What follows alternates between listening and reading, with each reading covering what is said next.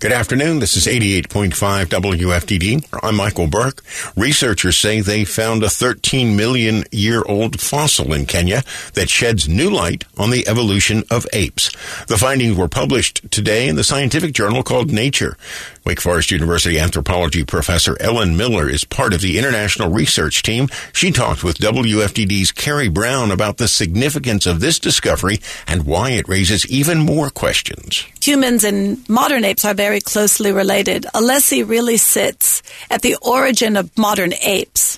So we've had a very good record of fossil humans for a long time. We all know of Homo habilis, Homo erectus, Neanderthals, but what we haven't had is any information about what the ancestors of the modern apes looked like. But now we do.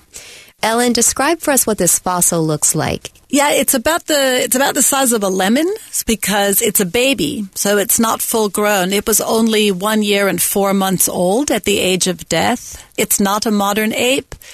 All of the modern apes, the chimpanzee, gorilla, orangutan, the gibbon, they are all more closely related to each other than either is to Alesi, our new find. So Alesi is sort of sits in the right place to be ancestral to our modern apes. Was it? I guess I'm trying to picture this. Was were they digging? Were um, like how was it found? So I wasn't there. It was found by John Ekusi as a fossil hunter with the Turkana Basin Institute. And uh, Dr. Nengo and a small crew were out there surveying the deposits to see if this might be a place that we would be interested in working. And John is an amazing fossil finder and saw the, the top of the frontal lobe out of the ground and went over to brush it off. And it turned out to be a complete infant skull. Any idea how the skull was able to remain so well preserved for all those years? Well, we're not exactly sure how it was buried and how it was how it was preserved, but it must have been there's a lot of volcanic activity in the area 13 million years ago, so it's very likely and the bed that it was found in is kind of a combination of mud and ash. So it's very likely that it was buried very quickly and that's how it got preserved. And then over time, the sediment washes away until John spotted just a little top of the skull eroding out. Interesting. Okay.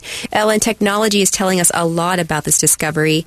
Can you share what you found out from this? When it was first found, there were two really big challenges. One was that we didn't know what it was. We didn't know whether it was an ape or a monkey.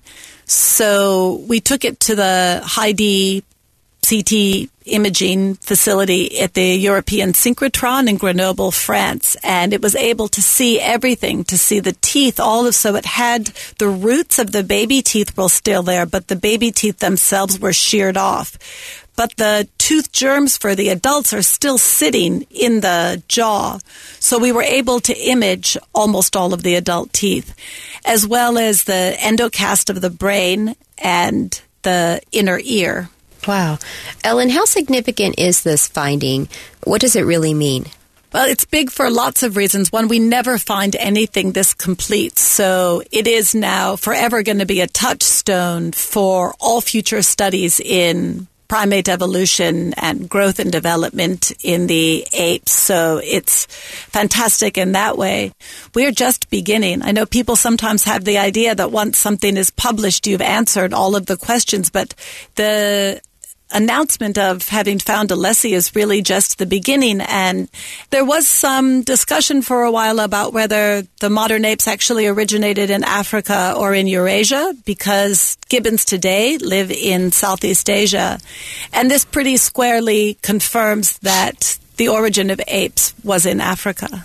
That was WFDD's Carrie Brown speaking with Wake Forest University anthropology professor Ellen Miller.